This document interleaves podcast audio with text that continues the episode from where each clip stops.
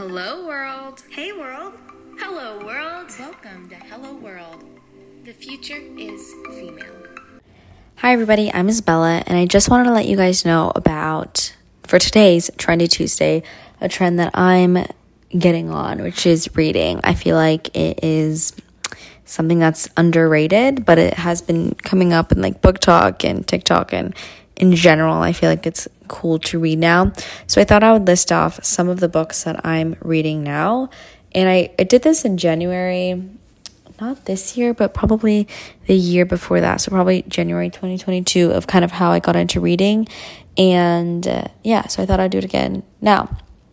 So I read um, Find Your Unicorn Space by Eve Rodsky. That was a great book. I again, that was kind of in my phase where I was into productivity books. I also liked, um, well, okay, this is not productivity. Well I, well, I guess it's productivity.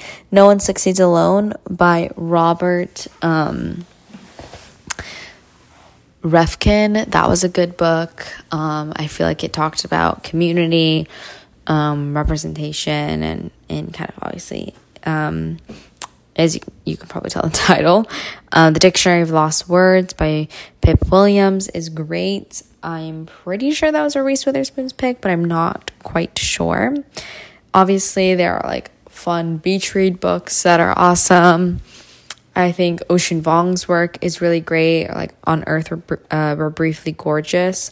In school, we actually read books like Kite Runner, um, or The Catcher in the Rye, and those are actually really good books. I feel like sometimes books that we read in school can be a little bit boring, but um, I found those ones to be quite insightful. I also, another school book that we read is One Flew Over the Cuckoo's Nest. I thought that was phenomenal. Um, I'm currently reading When Women Lead by Julia Borsten, um, and I and I quite like it. I feel like it's going to be a good book and experience. But yeah, I just feel like, and also I've been watching a lot more educational videos like TED Talks and all that, um, just so I can kind of understand and read and listen to whatever good writing, and I feel like that's always a plus to be able to do. So I just thought I would share some of the trends I've been seeing, or like some of the trends that I want to uh, pick up on. And today's trend was on reading.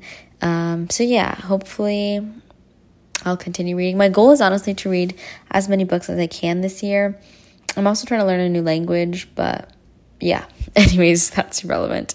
Um, I'll see you guys in tomorrow's episode. That's it for today's episode. Remember to stay positive, stay inspired, and change the world. Bye, everyone.